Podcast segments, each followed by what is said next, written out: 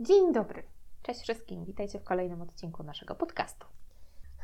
Dziś chcemy poruszyć bardzo ważny temat, jakim jest alkoholizm i DDA, czyli jak rozwiniemy sobie ten skrót, dorosłe dzieci alkoholików. Mhm, tak, porozmawiamy sobie, jak ten alkoholizm się objawia, w ogóle trochę o procent, procenty, ale nie takie płynne, tylko bardziej Dosłownie. statystyczne.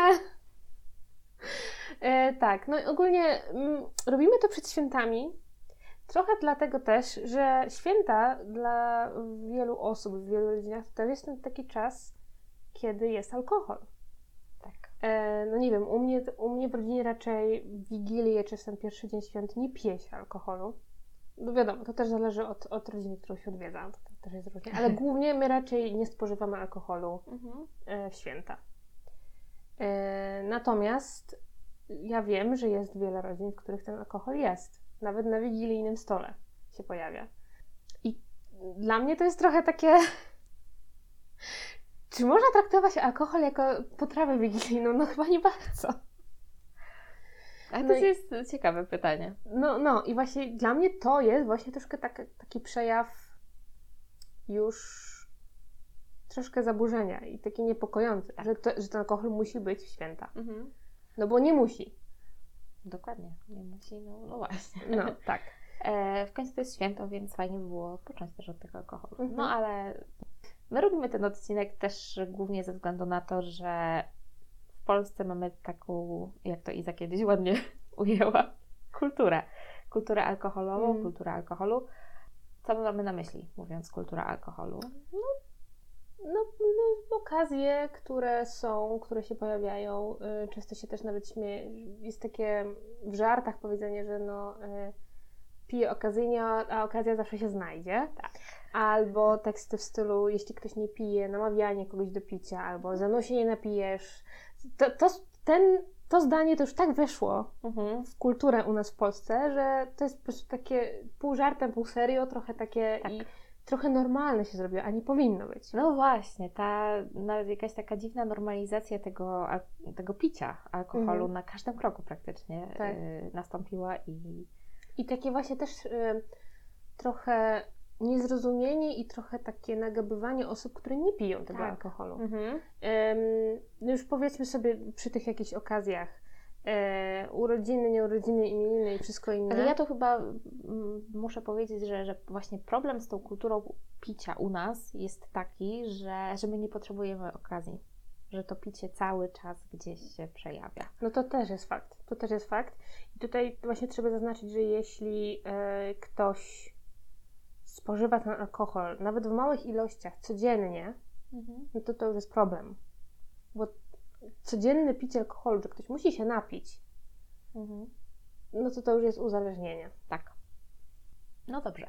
No właśnie. I to nas sprowadza właśnie do tego terminu alkoholizm. Tak. Czyli alkoholizm fachowo nazywany jest zespołem uzależnienia od alkoholu, inaczej zwany chorobą alkoholową, bądź po prostu uzależnieniem od alkoholu, tak jak już powiedziałyśmy. E, I co ważne, on wiele lat temu został już przez e, WHO uznane za chorobę. To jest bardzo ważna e, kwestia, że to jest choroba i to na każdym kroku będziemy chyba dzisiaj podkreślać. Tak, czyli po prostu ją trzeba leczyć. Zgadza się. Klasyfikacja amerykańskiego towarzystwa psychiatrycznego też uznaje alkoholizm za zaburzenia psychiczne i zaburzenia zachowania spowodowane właśnie używaniem substancji psychoaktywnych. Tak, czyli to, co musimy tutaj jasno powiedzieć, alkoholizm nie, nie ma tylko i wyłącznie wpływu na wasze zdrowie fizyczne, ale przede wszystkim na psychiczne. Tak, dokładnie. No i teraz garść liczb. Szacunki są takie, że obecnie ponad 2 miliardy osób na całym świecie pije alkohol. I em, Przypomnijmy, że nas jest na kuli ziemskiej około 7 miliardów, prawda? no jakoś tak, tak. W każdym razie WHO, bo to są głównie badania WHO, Mhm. o, których ja teraz, o których ja teraz będę mówić, to y, właśnie WHO mówi, że Europa przoduje pod względem średniego spożycia alkoholu na mieszkańca. Mhm. Y, I są takie szacunki, że jeśli nie zmienią się aktualne trendy, to światowe spożycie alkoholu będzie rosnąć. Y, I w, szczególności w Azji Południowo-Wschodniej i e, w obu Amerykach. Natomiast co jeszcze? Średnie spożycie alkoholu wśród osób, które deklarują picie, wynosi 33 gramy czystego alkoholu etylowego dziennie. Teraz, żeby to przeliczyć, żeby mhm. tak obrazowo. 33 gramy. To tyle zawierają dwa kieliszki wina po okay. 150 ml, duże piwo 750 ml lub dwa kieliszki alkoholi wysokoprocentowych po 40 ml. Czyli średnie spożycie alkoholu dziennie to dwa kieliszki wina, duże piwo bądź dwa kieliszki alkoholu wysokoprocentowego mhm. codziennie. Tak. Tak, uśredniając. I teraz tak. jeśli chodzi o światowe spożycie, no to właśnie alkohole wysokoprocentowe są spożywane najczęściej. Mhm. To jest 45% całej konsumpcji około. No później jest piwo, wino, już tam. Bo o czym jeszcze, ważna rzecz, o której chcę powiedzieć, to w skali świata ponad 1 czwarte osób pijących to młodzież w wieku 15-19 lat. Hmm. I e, oczywiście spożycie alkoholu w tej grupie wiekowej najwyższe jest w Europie, to jest 44%. Ach, ta Europa. E, czyli zaczynamy wcześniej. Mhm. Nawet bardzo wcześnie. Tak. Chcemy się szybko poczuć dorośli, prawda? Tak. No i teraz tak, jeśli chodzi o Europę, już mówię. E, no i tak, jeśli chodzi o um, Unię Europejską, mhm. to mam też takie badania, z, które przeprowadza Eurostat. I e, w Unii Europejskiej mm, nad, osób nadużywających alkohol jest 27 milionów. I tutaj jakby zawężając troszkę pulę, jeśli chodzi o osoby pijące alkohol do 4 dni w tygodniu, mhm. To to jest y, około 4,7 miliona, 12% populacji. Okay. I statystyczny przedstawiciel takiej grupy to jest osoba w wieku 20 do 59 lat. Mhm E, z oby płcie, tu, tu nie było roz, rozróżnienia, osoba mająca co najmniej wykształcenie średnie i żyjąca w związku i pracująca. Hmm. Statystycznie. I teraz tak. E, Czyli troszeczkę nam się zmienia ten o taki stereotypowy obraz y, osób nadużywających alkoholu, prawda? Bo u nas taki stereotyp funkcjonuje, że to jest zazwyczaj e, tak zwany żul, prawda? Tak ktoś, kto nie ma wykształcenia, ktoś, kto nie pracuje, ktoś, kto e, nie wiem, żyje z zasiłków tak. i tak dalej i... Albo nie ma gdzie żyć czasem. Właśnie. E, I to jest właśnie ten stereotyp, który, o którym my myślimy mówiąc, no powiedzmy sobie też brzydko pijak, mhm. a, a to wychodzi, że no właśnie nie, że osoby, które nadużywają tego alkoholu statystycznie też, trzeba to powiedzieć, tak, statystycznie mhm. uśredniając, to są właśnie osoby tak naprawdę, które mają być wokół nas. Mhm. Które, zwyczajne osoby, dokładnie. które funkcjonują.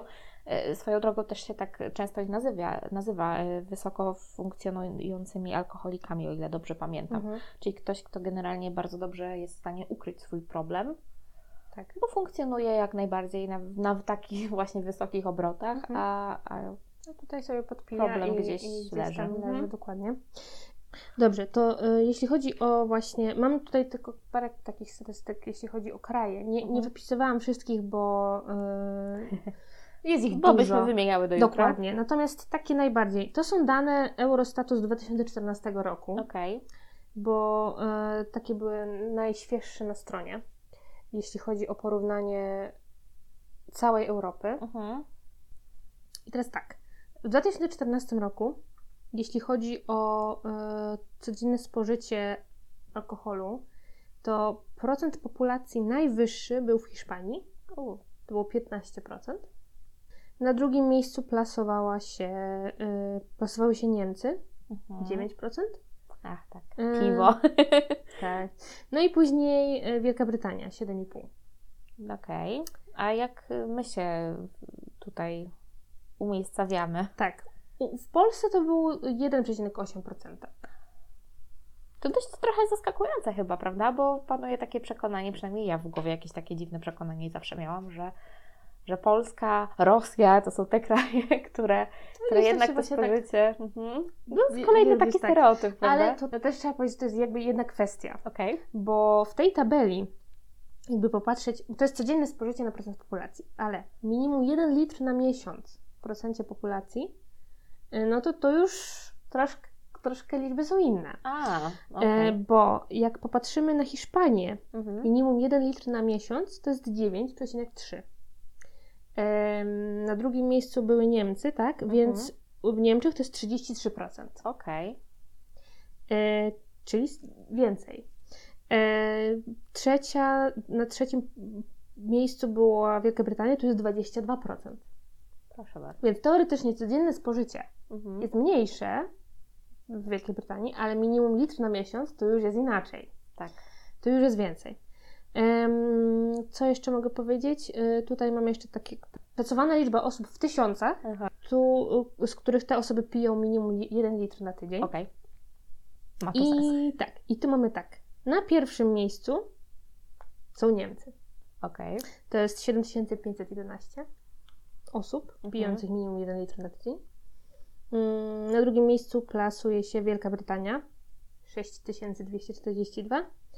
Na trzecim miejscu, już tutaj sobie porównam, na trzecim miejscu jest Rumunia. O. To jest Gdzie ta Hiszpania się podziała? 2114, tak. W Hiszpanii mamy 1209. O, no to tak. Em, Czyli Hiszpanię generalnie bardziej tak bym powiedziała okazyjnie. Myślę, że tak, że to się y, albo w mniejszych ilościach po prostu. W mniejszych ilościach. Y, natomiast Polska to jest 1064. No w porównaniu, No to no powiedzmy. No to tak, nie najgorzej. mhm. w porównaniu do, do innych, tak, jak najbardziej. Tak. Y, natomiast Główny Urząd Statystyczny w Polsce, Mhm. jeśli chodzi o Polskę, y, szacuje, że liczba osób, które piją alkohol przez 5 dni w tygodniu, Mhm. to jest ponad 820 tysięcy, to 2% populacji. 2% no niby nie jest dużo, Jak ale mówisz 800, 2%? tak, ale 820 tysięcy osób. Mhm. Do tej grupy statystycznie należą mężczyźni w wieku od 30 do 59 lat, Okej. słabiej wykształceni, żyjący w związku, pracujący lub poszukujący pracy. Hmm. Ale to Czyli jest, trochę, trochę się to zmieniło. troszkę się zmieniło, ale to jest właśnie to picie częste. Mhm. Tu już mamy troszkę tak trosz, tą rozbieżność, która nam determinuje. Okej. No, ale tak jak mówiłyśmy właśnie, no ym, mitem jest, że ten problem alkoholowy dotyczy tych mniej słabiej wykształconych osób albo niewykształconych osób, bo według y, badań z 2015 roku Mhm. y, wiele z zawodów wykonywanych przez y, no, tak zwanych białe konieżyki, te white collars, czyli Mhm. takie raczej Praca umysłowa. praca umysłowa, tak, charakteryzuje się wysokim odsetkiem właśnie tych osób, które nadużywają alkohol. Tutaj na prowadzenie wy, ym, wysuwają się twórcy, artyści, literaci i dziennikarze. Procentowo to jest 21% Mhm. osób. Y, Są też leka- na drugim miejscu są lekarze, weterynarze, dentyści. Później mamy inżynierowie, architekci, projektanci. Ym, Są też przedstawiciele władz i dyrektorzy, y, informatycy. Później mamy kierowców różnych specjalności. No przyznam szczerze, że kierowcy i tak jak wcześniej wspomniałeś, lekarze, weterynarze, to tu się zdecydowana taka lampka zapala już. No tak, no bo to jest, to jest jednak, czy lekarz, czy kierowca, to jest zawód bardzo odpowiedzialny. Tak. Y, Ja może, y, no tak, ogólnie kierowcy, bo wiadomo, że czy kierowcy tirów, czy kierowcy Nie, autobusów. nieważne, nieważne. Tutaj Wiadomo, że, znaczy ja bym tutaj Mhm. też chciała zaznaczyć, że kierowcy autobusów mają troszkę gorzej, no bo jednak wożą ludzi. To jest dodatkowo... Jasne, ale jak dodatkowa... będąc kierowcą też jakby są inni uczestnicy No, ruchu, owszem, więc... ale absolutnie, tak, więc tutaj jak najbardziej może, może być niestety nieszczęście spowodowane, jeśli ten alkohol gdzieś się nakłada na pracę. Tak. No więc y, to są dość takie właśnie specyficzne zawody, w których moim zdaniem alkohol w ogóle absolutnie nie.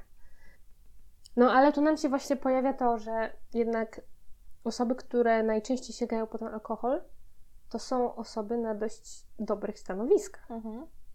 No bo te pierwsze, y, podium, że tak powiem, Tak. no to tutaj mamy takie dość. U nas jest takie dziwne jakieś przekonanie, nie wiem czy tylko u nas, przypuszczam, że nie, ale y, często też mm, zauważyłam promowane w ró- różnego rodzaju filmach, serialach, znaczy może nie tyle promowane, ale, ale często tak, tak się pokazuje, że sposobem na radzenie sobie ze stresem, z jakimś bólem, stratą i tak dalej jest właśnie sięganie po alkohol. Mhm. Albo jest jakaś impreza, więc żeby się dobrze bawić, żeby się rozerwać, to ja muszę sięgać znowu po ten alkohol. Bez niego nie jestem w stanie dobrze, dobrze się bawić. tak no. po prostu. No właśnie to jest ten problem, bo yy, bez alkoholu nie ma imprezy, no ale mhm. serio? Naprawdę? Nie można się dobrze bawić bez, bez upojenia? No znaczy, no, no ja z mojej strony to tylko bym współczuła no. temu człowiekowi, że nie potrafi się bawić bez alkoholu. Ale to jest naprawdę ogromny problem. Mhm. No jest. Powiem Ci, że y, ja jako osoba, która nie pije alkoholu już od jakiegoś czasu, mhm. Dość często mam tak, że jak, nie wiem, albo się z kimś umawiam, albo gdzieś idę na jakąś imprezę właśnie, mhm. muszę się czasem tłumaczyć, mhm. że nie piję alkoholu, bo coś tam, coś tam. To jest ze względu na moje y, y, zdrowie, ale dlaczego ja się muszę tłumaczyć? Mhm. Że nie piję alkoholu, kropka. Mhm. I dlaczego ktoś musi dociekać, że czemu, a to co się dzieje w ogóle, a to nie napijesz się jednego? Mhm. No i to jest tak to jest, to jest bardzo niekomfortowe. I, i... Ja pamiętam sytuację u siebie, yy, znaczy u siebie, nie pamiętam, czy Iza, ty byłaś yy, na naszej integracji takiej pierwszej z magisterki. Znaczy impreza jak impreza, po prostu siedzieliśmy w, w pubie, prawda, i tak dalej. Ja byłam wtedy samochodem. I, i naj, dla mnie coś, co po prostu no, jest nie do zaakceptowania, to to, że jeden z y, uczestników namawiał mnie bardzo mocno do, do picia. Mimo tego, że ja jasno powiedziałam, nie, jestem samochodem. Gdybym nie była samochodem, okej. Okay. No i właśnie to jest też, ja często y, spotkałam się z takim stwierdzeniem, że albo na przykład y, właśnie w kwestii tego namawiania. Jak jest jakaś impreza i ktoś właśnie przyjechał samochodem, mhm. a to napij się teraz, tak, jednego, to dwa kieliszki, to potem zdążysz wytrzeźwieć. Tak. Nie do końca to tak działa. Oczywiście, że nie. E, poza tym każdy ma inną tolerancję alkoholową. Inny metabolizm i inaczej tak. to tak... Inaczej przyswajamy ten alkohol, inaczej sobie z nim radzimy. Jest dla kogoś dwa kieliszki, to może być o tak, o i mhm. nic mu nie będzie, ale, ale, dla, ale, kogoś to... innego to może być problem. To jest jedna rzecz, a druga rzecz, jak ktoś jedzie, absolutnie nie pije. Dokładnie. Absolutnie. I samo namawianie jest, jest po prostu no, nie do zaakceptowania. Tak. No ale właśnie tu, tu wchodzi ta kultura u nas w Polsce. Tak, cały czas że się a, ze mną no, się nie napijesz. Dokładnie. Tak samo mhm. y, kiedyś się spotkałam z takim stwierdzeniem, że a na rowerze jak się ma rower, mhm. to się można napić, bo co to tam za problem, nie? No pewnie. No, rowerem to sobie wrócisz. Jasne. Wyjebiesz się 50 razy po drodze do rowu jakiegoś. Ale wrócisz. Ale wrócisz. No, e, to tak, jeszcze zanim przejdziemy dalej, mhm. ja bym chciała jeszcze tutaj powiedzieć o tym, co się podziało przez COVID, mhm. bo e, tutaj też zostały takie badania e, zrobione przez, to, jest, to były badania przeprowadzone przez Organizację Współpracy Gospodarczej i Rozwoju. Okay. I z raportu, który ta organizacja przedstawiła, wynika, że podczas pierwszego lockdownu 43% osób zgłosiło, że piło częściej. 25% deklarowało, że rzadziej, a 32% że nie zgłosiło żadnych zmian w tym względzie. Okay. Czyli jednak wzrost. I tu mam taką y, tabelunię, y, która mówi, że Mm, które wskazuje, w sumie pokazuje wszystkie kraje na świecie, okay. jak to się rozkłada. I zgodnie z tą tabelką mm, na Łotwie rocznie na mieszkańca przypada 12,8 litra czystego alkoholu. Okay. I odpowiada to mniej więcej 2,5 butelką wina lub um, prawie 5 litrom piwa tygodniowo na osobę w wieku od 15 lat i starszą. I Y, z tego raportu też y, w tym raporcie jest powiedziane, że co najmniej raz w miesiącu upije się 44% dorosłych. Upija się, tak? Tak, upija się. To już jest ten tak wow, totalnie, nie? Jeżeli, Zgon. Tak. Y, jeśli chodzi o młodzież, to raz w życiu przynajmniej upiło się 25% chłopców i 24% dziewczyn w wieku 15 lat. Um, na drugim miejscu jest Austria, gdzie rocznie przypada 12 litrów czystego alkoholu na mieszkańca. Okay. I tam co najmniej raz w miesiącu upije się 33% dorosłych. Polska jest trochę dalej, bo znowu tutaj przed nami jest, przed nami jest Rosja, przed nami jest Francja, przed nami są Niemcy. Ale jeśli chodzi o Polskę, to na jednego Polaka rocznie przypada średnio 11,7 litra czystego alkoholu. Mhm. Yy, no to to odpowiada mniej więcej 2,5 butelkom wina, 4,5 litrom e, piwa tygodniowo i co najmniej raz w miesiącu upije 35% dorosłych. Okej. Okay. I tutaj wylicza się, w cudzysłowie wypijemy ponad 80% butelki wina lub 1,5 litra piwa na jednym, na jedną, no jakby na jednym posiedzeniu, w jednym, nie wiem, na jednej imprezie, no cokolwiek, nie? Takie są tak. średnie. To jest wyliczenia. jakby na jedną osobę. Bo na tak, jedną osobę. pomyśli sobie, że tak. to, nie, nie, to niedużo. Mhm. To jest jeden człowiek. To jest jeden człowiek. I teraz porównanie, jeszcze mam takie porównanie y, z roku 2020 z rokiem 2021. To są badania do y, chyba gdzieś do okresu wakacji, no bo wiadomo, że ten rok jeszcze mamy, trwa, więc ciężko to tak porównać. Mhm. Ale y, częstotliwość picia alkoholu wśród Polaków w tamtym roku raz w miesiącu lub rzadziej to było 37%. Okej. Okay. W tym roku 28%. Niby mniej, ale to są badania, tak jak mówię, do pewnego okresu uh-huh. w tym roku. E, w 2020, jeśli chodzi o kilka razy w tygodniu, to jest 23%.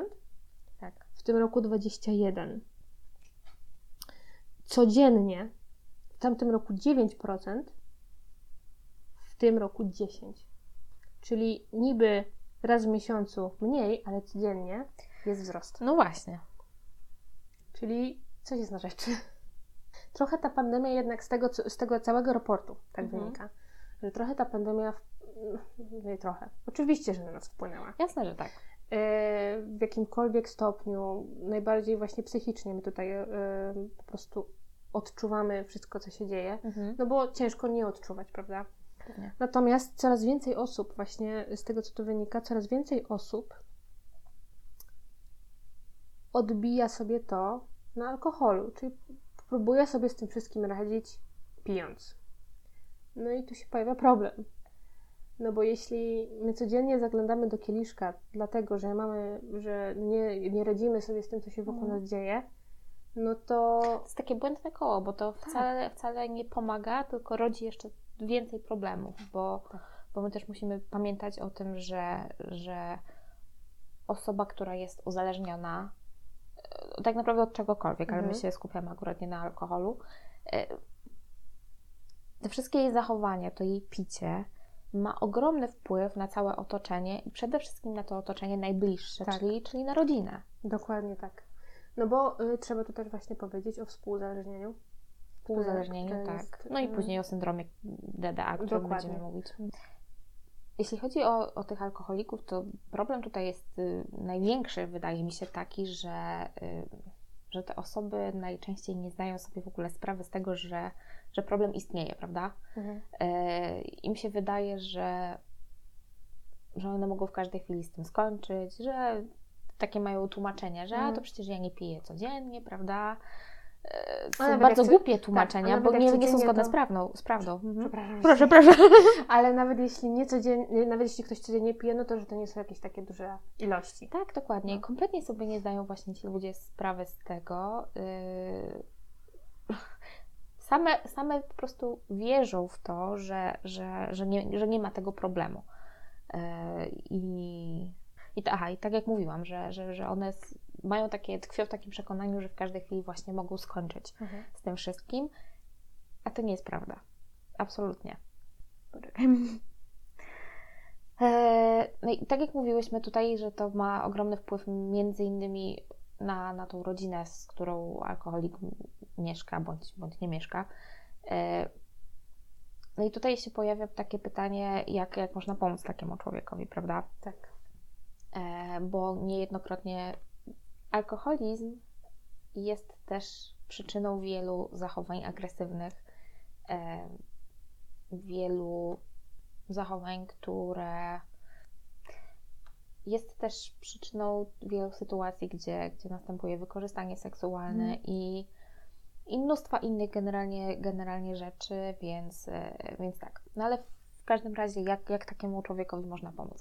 Przede wszystkim e, eksperci polecają przede wszystkim rozmowę. Mhm.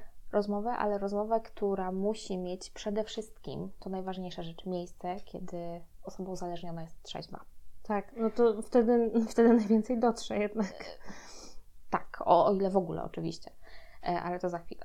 E, dlaczego? Dlaczego kiedy jest trzeźwa? No, no właśnie dlatego, że osoba, która jest pod wpływem alkoholu, zachowuje się bardzo nieracjonalnie. I, i do takiej osoby żaden argument nie jest w stanie dotrzeć wtedy. Hmm. E, ale też musimy zaznaczyć, że takie rozmowy właśnie, e, one są bardzo trudne. No, oczywiście. I, I one nie zawsze po, po jednym czy po dwóch razach są w stanie przynieść jakikolwiek skutek. Często jest tak, że tych rozmów musi być kilka. No i nadal problem może istnieć, bo osoba uzależniona nie zawsze zawsze chce pomocy. No nie, właśnie, zawsze, nie zawsze chce. Mhm, nie zawsze chce, bo cały czas tkwi, tkwi w takim przekonaniu, że, że przecież nie ma żadnego problemu. Mhm. Albo y, radzę sobie z tym. Tak, jasne. Mhm. E, no ale wracając do tej rozmowy, e, czy tam rozmów, te rozmowy oprócz tego, że powinny się odbywać właśnie wtedy, w momencie, kiedy osoba uzależniona jest trzeźwa, to powinny też odbywać się w gronie najbliższych. Nie tylko mówię o rodzinie takiej najbliższej, ale też w gronie najbliższych przyjaciół. Mhm. I w trakcie takiej rozmowy te, te, te, osoby muszą poruszyć ten temat, że, że to jest problem. Nie tylko raz, że to wpływa na nich, negatywnie bardzo na całą rodzinę, na otoczenie i tak dalej, ale dwa, przede wszystkim muszą się takie osoby skupić na tym, żeby przekonać tę osobę, że one chcą jej pomóc. Nie może ta rozmowa być absolutnie takim, e, jakby to powiedzieć, koncertem e, swoich żali, tak. pretensji, krzyków i tak dalej. Mhm. Chociaż ja Absolutnie nie. nie. Chociaż ja podejrzewam, że takie osoby, które są uzależnione i tak mogą wszystko odebrać jako atak. Dokładnie tak. Zgadza się. Jest, jest to duże prawdopodobieństwo. No, dlatego mówimy, że, że te... I, mhm. I dlatego takie te rozmowy właśnie powinny się skupić na naszych odczuciach, i też, też, jak najbardziej, mhm. na naszych odczuciach, ale przede wszystkim najważniejsze właśnie jest to, że, że ta osoba uzależniona musi mieć taką, musi wiedzieć z naszej strony, że my chcemy jej pomóc, mhm. że, to, że to ma być pomoc. Nie możemy tutaj, to co cały czas mówią y, ci eksperci i, y, i osoby, które są związane z leczeniem uzależnień, mhm. to to, że żeby skupić się na tym, że ta osoba potrzebuje pomocy i że my jej dajemy wsparcie, mhm. że chcemy pomóc, a nie, że po prostu, o właśnie, nie można tej osoby obwinić o wszystko. Nie możemy zrzucić całej winy na nią, że ona jest wszystkiemu winna, całemu złu, które się dzieje dookoła, bo owszem, ten alkohol tutaj jest tym winowajcą, prawda? Mhm. To, to uzależnienie, ale ta osoba uzależniona, nawet w momencie, kiedy ta rozmowa się odbywa, kiedy ta osoba jest trzeźwa, to tak jak Ty mówiłaś, że ona też może to uznać za atak, mimo tego, że to wszystko przebiega spokojnie, my oferujemy pomoc i tak dalej, to ludzie, którzy są uzależnieni, e, nawet będąc trzeźwymi, nie mają i takiego jasnego poglądu sytuacji wtedy. One cały czas ten alkohol gdzieś tam mhm jest z tyłu i, i mimo tej, tego momentu trzeźwości, no, takie osoby nie myślą logicznie, racjonalnie i tak dalej. Mhm. Wracając jeszcze tej winy, o której mówisz, to tak jak wspominałyśmy w, kilku chyba już odcinkach, że to nigdy nie jest tak, że to jedna osoba jest winna wszystkiemu. Yy, no bo no, to też właśnie trzeba wziąć pod uwagę tą sytuację, na przykład, w której ona się znajduje, czy psychiczną, czy jakąkolwiek. I fakt jest taki, że sięgnięcie po alkohol to jest najłatwiejsza rzecz, jaką można zrobić, żeby sobie na przykład z daną sytuacją poradzić. Bo się upijemy. Wydaje się, że wydaje, Tak, wydaje mhm. się. Bo, bo, bo właśnie doprowadzimy się do stanu upojenia takiego totalnego, zapominamy o wszystkim i wtedy już mamy wszystko gdzieś, nie? Tak, tylko I to jest, to jest najłatwiej po prostu, a no tak naprawdę to i tak nic nie daje, bo my y, wytrzeźwiejemy i dalej te problemy, które były, to one dalej będą. Tak, plus jeszcze wszystkie nowe, które się tak. pojawiły wraz z alkoholem. No niestety. Cała ta rozmowa, o której my tutaj wspominamy, to jest tak zwana interwencja. Mhm. Na pewno słyszeliście taki termin w różnych też tak swoją drogą serialach się pojawia taka interwencja. My coś takiego też tutaj właśnie powinniśmy zrobić. No i musimy wspierać. Jeśli chodzi o formy takie tej walki z, z uzależnieniem, no to tutaj jedynie co może pomóc to jest terapia. E, mamy terapię leczenia uzależnień, mamy też e, detoks, mamy też e, leczenie farmakologiczne, które może nam tutaj pomóc w przypadku, kiedy mamy już do czynienia z takimi, wiecie, fizycznymi zniszczeniami. Mhm. No bo bardzo dobrze wiemy, że, że alkohol wpływa między innymi na wątrobę, na nerki, mhm. na, na serce. No i później marskość e, wątroby, e, problemy z e, układem krążenia i tak dalej, i tak dalej. Tego jest cała masa tak mhm. naprawdę. Alkohol to tak naprawdę, jak chyba mówiłaś wcześniej, to jest toksyna. Tak. To jest po prostu toksyna. I im więcej my tej toksyny wprowadzamy do swojego ciała, tym gorzej ona po prostu oddziałuje na, mhm. na nas. Tak, tak. No ale to tak chyba jest ze wszystkim, że generalnie no, jeżeli coś w nadmiernych ilościach wprowadzamy, to... No to, no to jest problematyczne. Tak. Tak. E... Y, terapie uzależnień, o których wspomniałaś, można po prostu sobie wyszukać nawet, bo y, takie y, placówki są w każdym są mieście. praktycznie w każdym mieście. No dobrze, ale bo my tu tak ładnie mówimy, co, co powinniśmy zrobić, jeżeli chcemy tej osobie uzależnionej pomóc, jeżeli chcemy, żeby skończyła ze swoim nałogiem. No ale mówiłyśmy też, że są osoby, które absolutnie nie chcą, jakby, bo twierdzą, że one wcale nie mają problemu, mogą przestać kiedy chcą, albo po mhm. prostu jest im tak dobrze i Wygodnie, nie wiem. łatwo. Mhm. No tak, bo dobrze to chyba złe słowo, no, ale, ale jest łatwiej. Mhm. Tak. E, słuchajcie, tak naprawdę to tego złotego środka tutaj nie ma i my musimy pamiętać o tym, że nikogo się nie da zmusić do niczego. Mówimy tutaj o, oczywiście o przypadkach, kiedy każdy jest wolnym człowiekiem. Nie mhm. mamy tutaj do czynienia z ubezwłasnowolnieniem ani tak. podobnymi rzeczami. E, możemy, możemy komuś radzić. Jasne, ale możemy, to, co możemy, ta osoba oczywiście. zrobi, to już tak, ale my w takich przypadkach, kiedy ta, ta osoba uzależniona no nie chce, po prostu nie i koniec, kropka, bo, bo tak jak mówiliśmy, jest wygodnie tak, jak jest, to my musimy przede wszystkim myśleć o sobie i jeśli chodzi o, o związki, o rodziny, no to też o dzieciach, jeżeli, mhm. jeżeli się pojawiają. I, I tutaj tak naprawdę jedynym wyjściem e, takim zdrowym to jest po prostu odejść i, i dać Trochę tej osobie odcieć. żyć tak, jak chce żyć skoro mhm. nie chce, nie chce się leczyć. To też może być jakaś forma takiego otrząśnięcia się do tej osoby. Bo czasami dla jednych działa, dla, dla... Tak, na jednych działa, na innych oczywiście nie, no bo to też różnie. Ale czasem może tak się zdarzyć, że jeśli po prostu jesteśmy w związku, mamy te dzieci, zabieramy te dzieci, wynosimy się, to koniec, to nagle dla tej osoby to jest jakieś kurde, może rzeczywiście, może powinienem, powinnam coś zrobić. Ja bym sobie życzyła, żeby tak, żeby tak było za no, każdym razem. W wszystkich przypadkach, nie? Tak. No niestety różnie to jest, ale często jest właśnie tak, że to jest też odbierane takie, takie odejście jako, jako taki atak. I, I ta mm. osoba uzależniona, w związku z tym, że kompletnie y, nieracjonalnie myśli, to, to ma takie poczucie, że, że ktoś jej zrobił na złość mhm. odchodząc. A, a to absolutnie nie, nie ma nic wspólnego z, z zrobieniem komuś na złość, no bo myszczeniem tutaj... się, tylko po prostu ktoś próbuje siebie samego już ratować. Tak, no i właśnie to jest takie też myślenie, my ogólnie jako ludzie mhm. bardzo często mamy takie podejście, że to chodzi o mnie. E, tak.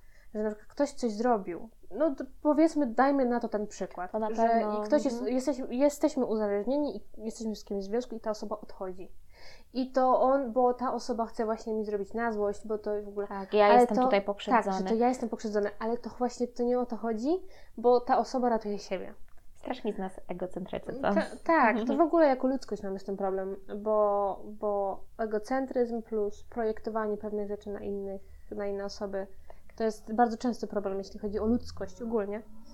No a w takich przypadkach uzależnień, to już nawet tak szerzej, szerzej mówiąc, nie tylko o alkoholu, no to to dodatkowo potęguje um, wiele rzeczy. No dobrze, to ja bym jeszcze chciała tutaj dorzucić taką ciekawostkę, którą znalazłam jeśli chodzi o częstotliwość picia. Mhm. Były badania, które przeprowadził dr Nick Sharon z Uniwersytetu w Southampton. I z tych badań wynika, że y, lepiej jest pić więcej, ale rzadziej, y, niż częściej, a mniej. Bo organizm się nie przyzwyczaja. Bo tutaj chodzi. nie ma stałego dopływu tego. Nie wiem, spekuluję. Chodzi tak. właśnie o to, że ten stały. To, chyba to o to chodzi bardziej, że właśnie ten stały napływ alkoholu. Osoby, które piją na przykład codziennie, nawet w małych ilościach, ale codziennie, częściej zapadają na choroby wątroby. Mhm. I y, tutaj y, pacjentami, którzy byli badani, y, to, to, to były osoby, które cierpiały na choroby właśnie takie jak marskość wątroby między innymi i które leczyły się w, w, w szpitalu w Southampton. I przyczyną właśnie uszkodzeń wątroby y, około 70% z nich było codzienne picie alkoholu. Mhm. E, przy czym 50% pacjentów y, spożywało częściej spożywało w ciągu jednego wieczoru połowę lub całą butelkę wina. Okej. Okay. To jest bardzo dużo. Mnóstwo. Wow.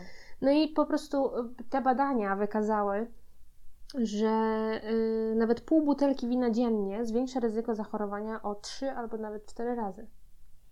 Więc lepiej zaoszczędzić, i, no, no zaoszczędzić powiedzmy, mhm. ale no, ogólnie po prostu nie katować się i tego swojego organizmu i swojej psychiki też. Mhm. Czyli nie pić często i też nie pić taniego alkoholu, tylko po prostu idziemy gdzieś na imprezę. Jak już planujemy, że dobra, na tej imprezie będę pić, no to mhm. można sobie pozwolić trochę na trochę więcej. Tak. Też było, y, wynika właśnie, że lepszy jest ten trochę droższy, lepszej jakości alkohol. No jednak wiadomo. Wiadomo, jasne. Mm, no bo to rzadsze picie, nawet więcej, nawet jak się kurde uchlejemy, mhm. no nie? Mhm. Ale jest to raz w miesiącu albo dwa razy w miesiącu, no to to już nam obniża ryzyko zachorowania. No, bo organizm nie ma tego stałego dopływu substancji. Tak, toksycznej. Toksycznej. No, właśnie. E, dobrze, wspomniałyśmy o współuzależnieniu. Dokładnie. Czym jest współuzależnienie? E, no, jak sama nazwa wskazuje, osoba współuzależniona to jest ktoś, kto jest uzależniony, ale nie w taki sposób jak osoba uzależniona, prawda? Mhm. E, tutaj problem się pojawia przy osobach współuzależnionych taki, że one bardzo często próbują, jakby w ogóle tak, nie, nie zdają sobie często sprawy w ogóle ze swojego problemu. E, takie osoby zachowują się w taki sposób, że one próbują na każdym kroku usprawiedliwiać osobę uzależnioną. Jak to, jak to moja mama ładnie mówi, świecą oczami za, za kogoś. E, kryją go i, i, tak jak mówiłam, wy, wyręczają też w wielu rzeczach. Mm, I próbują mu też jakby pomóc sobie radzić ze wszystkimi negatywnymi skutkami e, tego picia, prawda? Mhm. Eee, no to, no to jest właśnie osoba współuzależniona. Osoby takie też bardzo często e, mogą być tak jakby nadmiernie kontrolujące, bo, bo mają takie poczucie, że może ta kontrola na każdym kroku tej osoby uzależnionej jakoś pomoże no, w tym całym problemie. Mhm. No ale niestety tutaj y, generalnie też brakuje takiej konsekwencji tym osobom. Okay? One próbują pomóc, ale robią to źle. Mhm. I to trzeba jasno powiedzieć. No nie do końca też wiedzą jak pewnie, no bo wiadomo. Mhm. Jasne, tak. No ale właśnie tej konsekwencji brakuje, bo po, pojawiają się jakieś groźby, że ja odejdę, zabiorę dzieci, zabiorę ci kontaktów, straszymy i nie wiem, że wywalimy kogoś z domu. Ale to są puste słowa. Mhm. I jeżeli sama osoba, która je wypowiada, w to nie wierzy, to tym bardziej nie wierzy w nie alkoholik, czy, czy ta osoba mhm. uzależniona, prawda? E, no niestety. W taki sposób, przez to, że nie ma tej konsekwencji, no to ten problem alkoholowy nadal trwa i to jest takie znowu błędne koło. E, no więc to jest współuzależnienie i jeszcze jedna bardzo ważna rzecz, o której e, chciałybyśmy porozmawiać, to jest syndrom DDA. Tak jest. Dorosłe dzieci alkoholików. Tak ogólnie rzecz biorąc, mm, to ten syndrom to jest zespół utrwalonych schematów działania, mhm. jakie dziecko wynosi z domu. E, I to jest po prostu um, też zespół objawów takich świadczących o, o zaburzeniu. Tak, no bo DDA to jest tak. jak najbardziej osoba zaburzona. Zaburzona. To jest po prostu choroba. I to jest nieprzystosowanie się do wymogów otoczenia. Mhm. No bo generalnie polega to na tym, że żeby przetrwać, prawda? Mhm. Te, te dzieci w rodzinie alkoholików, tak. alkoholowej, tak. wykształcają w sobie takie jakby mechanizmy mhm. po to, żeby przetrwać właśnie. No właśnie, mhm. przetrwać psychicznie. Tak. Głównie. I o ile te mechanizmy jakby działają w tym dzieciństwie, to niekoniecznie sprawdzają się później w dorosłym życiu. No właśnie. I to rodzi masę problemów. Mhm. Czego może doświadczyć takie dziecko w rodzinie alkoholowej? Sprawa wygląda tak, że będąc dzieckiem czy nastolatkiem w rodzinie alkoholowej, mm, nigdy nie jesteśmy w stanie przewidzieć reakcji osoby uzależnionej. Mhm. Y nigdy nie wiemy, czy nie wiem, czy tata, czy mama wrócą z pracy i będzie święty spokój, będą kochani w ogóle, czy wrócą i będzie awantura. Tak. Czyli tu jest po prostu mamy ten permanentny taki stres. Tak. Strach, co się będzie działo. Mhm. Yy, no może być też odrzucenie. Tak, jak najbardziej. Mhm. Odrzucenie, no bo też nie wiadomo, reakcja. Też przecież jak, jak jest dziecko i widzi reakcję rodziców na pewne y, sytuacje, ono nie do końca potrafi tą reakcję nazwać i wytłumaczyć, dlaczego ten rodzic się tak zachowuje. Więc tutaj to, to odrzucenie jak najbardziej może się pojawić. Mhm. No i jest też poczucie wstydu. Tak. Czy wywołane przez właśnie e, rodziców, którzy są alkoholikami, czy nawet później już jak trochę ta sytuacja jest taka do ogarnięcia, no to na przykład jak ci rodzice są widziani przez otoczenie. To też może być. Pod warunkiem oczywiście też, że otoczenie wie. Że otoczenie wie i widzi, tak. Się może też po, pojawić później w dorosłości taka dość mocna potrzeba kontrolowania mhm. i siebie, i też innych, i generalnie sytuacji, bo mają wtedy takie poczucie bezpieczeństwa. No tak, no bo jeśli w dzieciństwie nie, nie, nie, nie można było kontrolować tego, jak ktoś się zachowa, czy mhm. tak, to my sobie po, po alkoholu, to odbić. Chcemy, dokładnie, dokładnie. Mhm. No i to, co dorosłe dzieci alkoholików e, mają, to jest też taki strach przed zmianami. Mm. No bo sytuacja była na tyle niestabilna, że, że to wywoływało strach, prawda? Mm -hmm. I mhm. ten strach ciągnie się cały czas za nami. E, i, I mało tego też dzieciaki osób uzależnionych jakby wykształcają sobie w, w sobie pewne schematy zachowań, no i. Żeby sobie radzić z pewnymi sytuacjami. Tak, no i ciężko później wszystko tak zmienić, prawda? Więc ten mhm. strach się cały czas tutaj tak. pojawia. E... E, może być też poczucie niższej wartości. Tak, tak, to o tym będę za chwilę też. też... Albo dobra, mogę nawet od razu powiedzieć. No, mów. E, tak, jeśli chodzi o to, o, tym, o to poczucie własnej wartości, e, ja tu czytałam taki e, artykuł pani Marzenny Kucińskiej z Instytutu Psychologii Zdrowia Polskiego Towarzystwa Psychologicznego mhm. E, właśnie na temat DDA. I ona tutaj mówi, że często to poczucie niższości jest widoczne mm, w sferze kariery, mhm. pracy itd., tak itd. Tak I przytaczała tutaj e, przykłady takich osób, gdzie mężczyzna, który był bardzo dobrze wykształcony, e, próbował sił w różnych pracach na wyższych stanowiskach, mhm.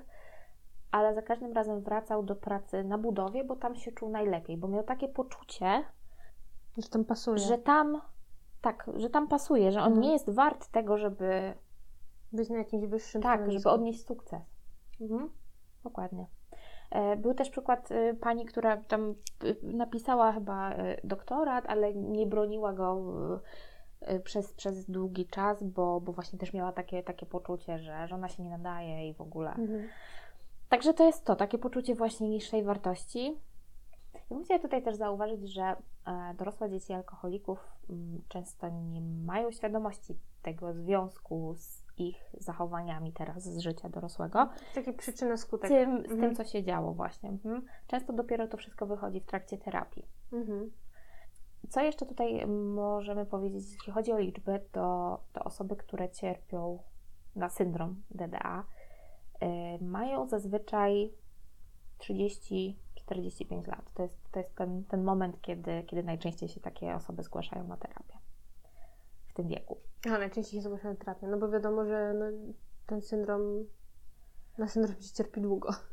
Czy to jest coś, z czym my się, to się ciągnie przez całe życie mhm. za nami, prawda? Tylko po prostu my dzięki terapii jesteśmy w stanie e, wykształcić sobie. znowu takie mechanizmy, które... Tak, żeby sobie właśnie poradzić z sytuacją. Tak, tak, tak. Mhm. Natomiast yy, no chwała im, że się zgłasza na terapię, ale może być też tak, że po prostu um, są osoby, które mają ten syndrom DDA i też, żeby sobie poradzić z sytuacją, sięgają po alkohol. Oczywiście, jak najbardziej.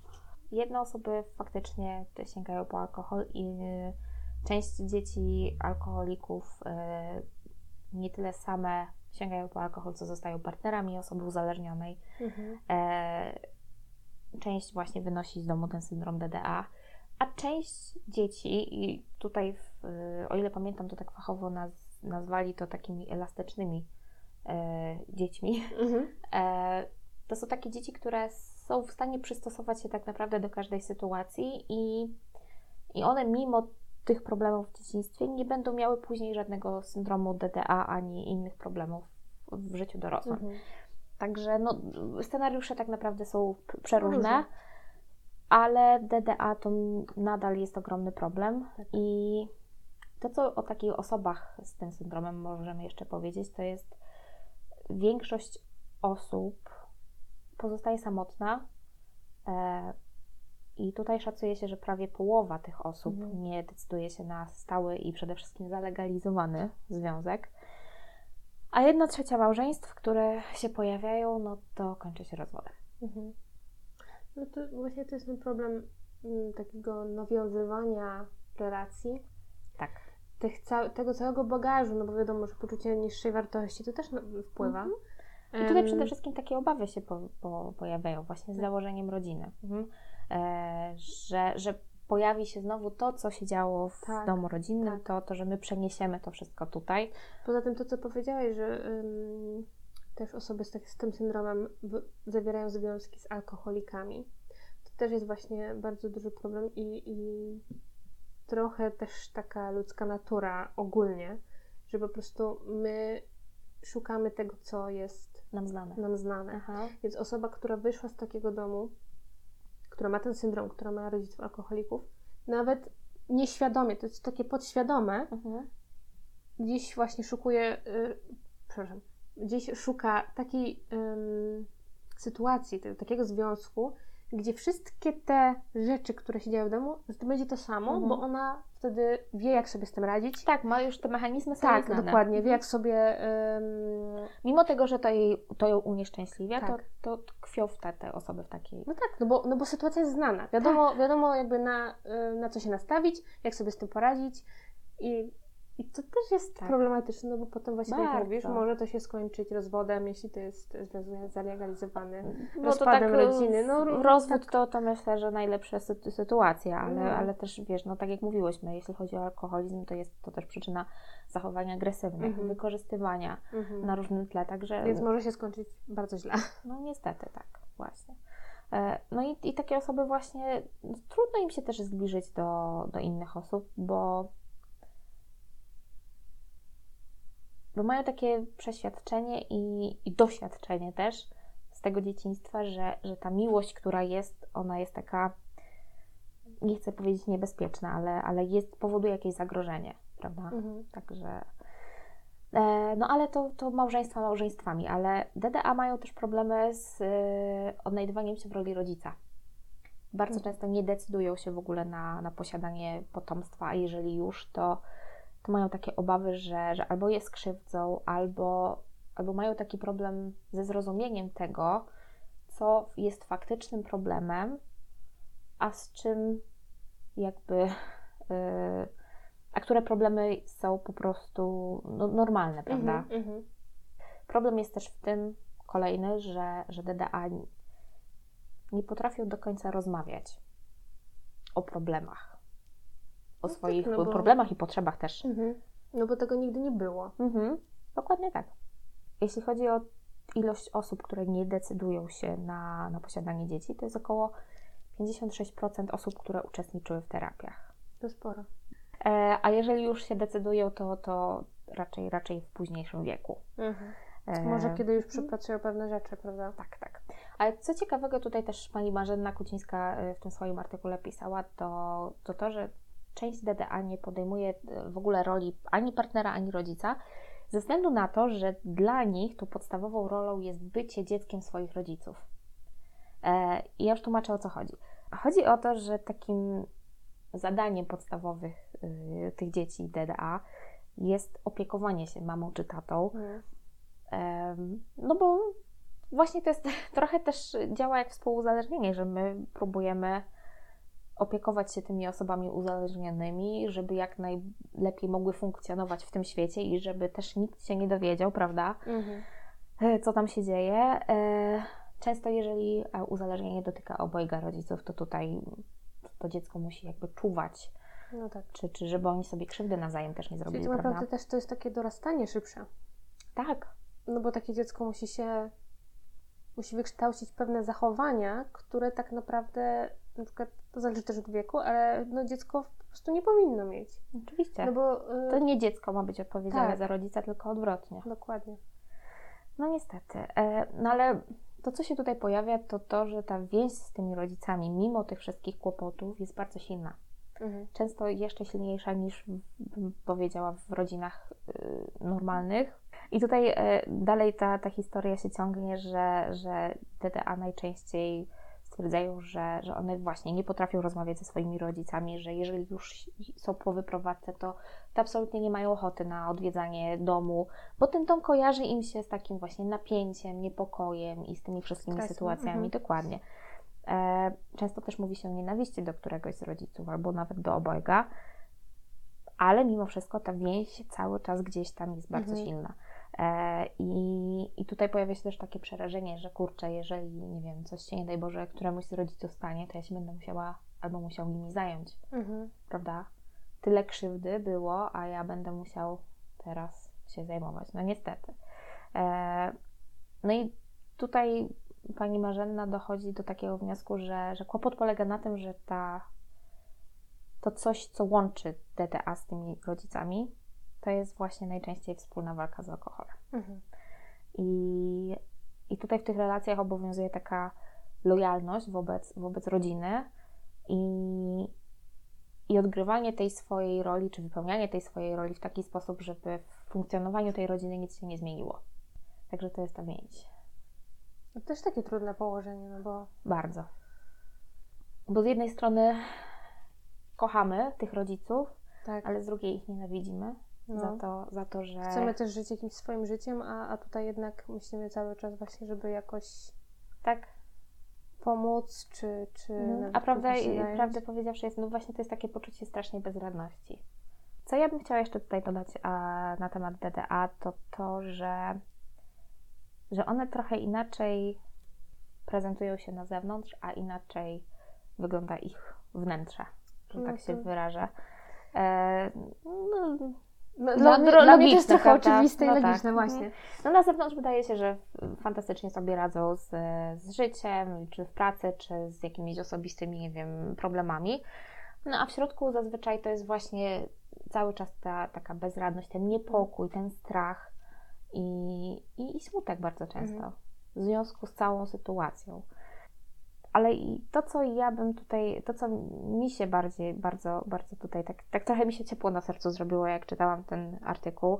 E, pani, pani Kucińska tutaj mówi, że ona, mimo tego, że praca z DDA, terapia z DDA jest, jest ogromna, ogromnie trudna przez to, że pojawiają się właśnie wszystkie te wspomnienia trudne, y, bardzo często właśnie to, co już wspominałam, ta mhm. agresja, wykorzystywanie seksualne, mhm. naprawdę tutaj to, to, to jest takie ciężki... rzeczy, które bardzo sporo osób na przykład odpycha i w ogóle chce, tak, tak, o, tak. nie chce o tym myśleć. Wypiera z pamięci. Dokładnie, prawda? na mhm. terapii trzeba do tego wrócić. Tak, to niestety trzeba przepracować. E, no ale wracając, e, mimo właśnie tego mimo albo może właśnie dzięki temu, ciężko mi, ciężko mi powiedzieć, jak to do końca jest, ale ona tutaj mówi, że pomimo tego wszystkiego cierpienia, y, tego bólu, które, które gdzieś tam się pojawiało w, mhm. tych, w tych latach spędzonych z rodziną, to, to te osoby DDA zachowują taką dobrą i wrażliwą i wbrew pozorom silną osobowość. Mhm.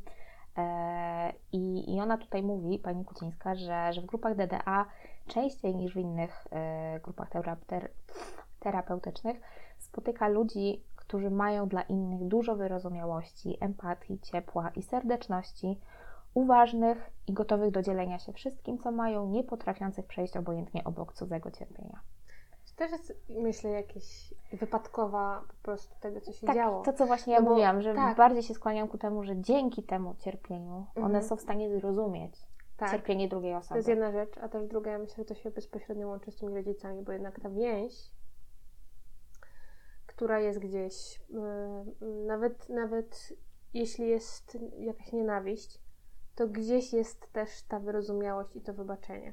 Nawet jeśli to jest w jakimś małym stopniu, ale na pewno, na pewno tak, się tak, pojawia, no bo to są jednak rodzice, wiadomo, więc gdzieś ta, gdzieś ta więź, to jest bardzo trudne w ogóle. Tak, no szczególnie też w przypadku, kiedy my wiemy, że, mm, że ten nasz rodzic jest, to jest uzależnienie i i często bywa tak, że sama osoba uzależniona no nie ma wpływu, ona nie jest sama czasem, czas, często sobie w stanie z tym poradzić, prawda? Bo mhm. mamy też no, uzależnionych i uzależnionych. Jedni są tacy, którzy faktycznie chcą tej pomocy, chcą z tym skończyć, tylko nie wiedzą jak, a są, jest druga grupa, która no, stwierdza, że nie ma żadnego problemu. Mhm. No dobrze jest jak jest. No i to właśnie myślę, że się pojawia. No, to, to jest bardzo trudna relacja, taka, że to jest bardzo trudna relacja, gdzie mamy właśnie tego rodzica i to dziecko. I to dziecko z jednej strony wini tego rodzica, ale z drugiej potrafi sobie uświadomić, że to jednak nie do końca tak jest, że, to, że ten rodzic nie jest wszystkiemu winny, jeśli chodzi o, o to uzależnienie, że gdzieś to jeszcze jest jakby z zewnątrz i troszeczkę. Mhm. Więc to jest, to jest bardzo trudna sytuacja i ciężkie emocje i w ogóle wszystko, więc no Najlepiej, żeby sobie z tym poradzić, to jest iść na terapię. Tak. Terapia, terapia, terapia, terapia. Jeszcze raz terapia. Dokładnie. I to też dobre dobranie, myślę, tej terapii i, i tej osoby leczącej. Mhm. Bo... No to wiadomo, to metodą prób i błędów metodą można prób próbować, błędów. oczywiście, że tak. I tak jak już mówiłyśmy chyba kiedyś, żeby się nie zrażać, bo y, wspomnienia y, takich sytuacji z dzieciństwa, jeśli chodzi właśnie o alkoholizm i, i o rodziny, które są współuzależnione, to są bardzo trudne rzeczy. Tak. Trudno się do tego wraca, nie wszyscy chcą do tego wracać. Powiedziałam, że chyba nikt nie chciałby do tego wracać. No niestety, bo to są bardzo takie, tam mało, o ile w ogóle pozytywności jest tak. w tym wszystkim. Tam cały czas te negatywne emocje się pojawiają, więc i nawet jeśli jesteśmy w jakimś, na jakimś etapie życia i jeśli y, stwierdzamy, że dobra, ja już mam ten etap zamknięty, mhm. mam to w jakiś sposób poukładane, y, no to nie do końca tak jest. I na terapii wracanie do, do, y, do tych wspomnień bardzo często może nas jeszcze bardziej zdołować. Ale myślę, że Tymczasowo. Tym, nie, tymczasowo, tak, mhm. bo to jest ten pierwszy taki etap, gdzie po prostu trzeba, trzeba, że tak powiem, rozpakować ten bagaż. Tak, dokopać się do tych... Ta, do tych trudnych sytuacji, trudnych momentów i żeby to po prostu przepracować. Mhm. I potem już tylko jest lepiej. Bo jak sobie z tym poradzimy, to naprawdę zostawimy to za sobą. Ciocia Madzia i ciocia Iza wszystkim polecają tak terapia. Wujek Google też Wam zresztą to powie. Oczywiście, każda ciocia i każdy wujek Wam powie. E, także my polecamy terapię, a zarówno dla osób DDA, jak i osób, które walczą z, z uzależnieniem. Mhm. E, pamiętajcie, że też od takiej rzeczy, że żeby być uzależnionym, to nie trzeba hektolitrów alkoholu. No. Już samo to, że ktoś właśnie, tak jak mówiłyśmy, codziennie sięga. Podpija. Mhm. mhm. Często robi to też w ukryciu, tak, żeby nikt nie widział i się nie skapnął, a, a jeśli jesteśmy rodziną, to, to my dobrze wiemy, co się dzieje. To jest coś, co ciężko ukryć. Tak. I też nie, nie patrzymy na takie rzeczy z przymrużeniem oka. Nie. Bo myślę, że u nas w Polsce właśnie to jest takie, że a no dobra, kieliszek. No tak, no bo dwa, cały czas to, jest, to się sprowadza do tego, że ta kultura picia, kultura alkoholu, Mhm. ca- ona cały czas jest. Tak. I... Więc, więc ym, od razu reagujmy, Mhm. bo zaczyna się od jednego, dwóch kieliszków, a skończyć się może bardzo źle. Tak, a jak ktoś mówi nie, to po prostu weźmy to, uszanujmy, a nie ciśnijmy, a ze mną się nie napijesz. Tak. Weź stary, co ty odwalasz? Ale tylko jeden na początku. Tak. Nie, po prostu jak ktoś mówi nie, to jest koniec. Nie wiem, ile razy jeszcze będziemy to powtarzać, ale pewnie na koniec każdego odcinka. Nie, to Mm, znaczy tak. nie. Wiele ludzi dalej tego dalej jakby nie rozumie, Mm. ale właśnie d- dlatego trzeba, dlaczego trzeba to powtarzać, że nie, to Tak. znaczy nie. I my tak będziemy do usranej śmierci. No, Niestety czy niestety, no trudno. Musicie, musicie tego wysłuchiwać. Tak. No jak nie chcecie słuchać, to zawsze możecie włączyć to i my tu nikogo nie namawiamy do niczego. Właśnie, właśnie. Z szacunku nie namawiamy do niczego. No dobrze, to słuchajcie, my będziemy dzisiaj kończyć już. Mhm. Eee, Zapraszamy za tydzień. Tutaj troszkę też świąteczny temat będzie. tak jest, trochę na luzie. Eee, na święta zrobimy sobie troszeczkę wolnego. Będziemy się słyszeć po nowym roku. Tak, dokładnie. No, więc y, jeszcze, ale jeszcze za tydzień będzie odcinek, więc Tak. zapraszamy serdecznie. No i co? No i też zapraszamy do lajkowania naszych postów na Instagramie. Dokładnie, zapraszamy na Instagrama, tam możecie też się wypowiedzieć w komentarzach Oczywiście, na jakieś tematy. do Wiadomości czego prywatnej. Serdecznie zapraszamy. jasne. No to jeszcze raz dziękujemy za dzisiaj i do usłyszenia za Pa, tydzień. pa! pa.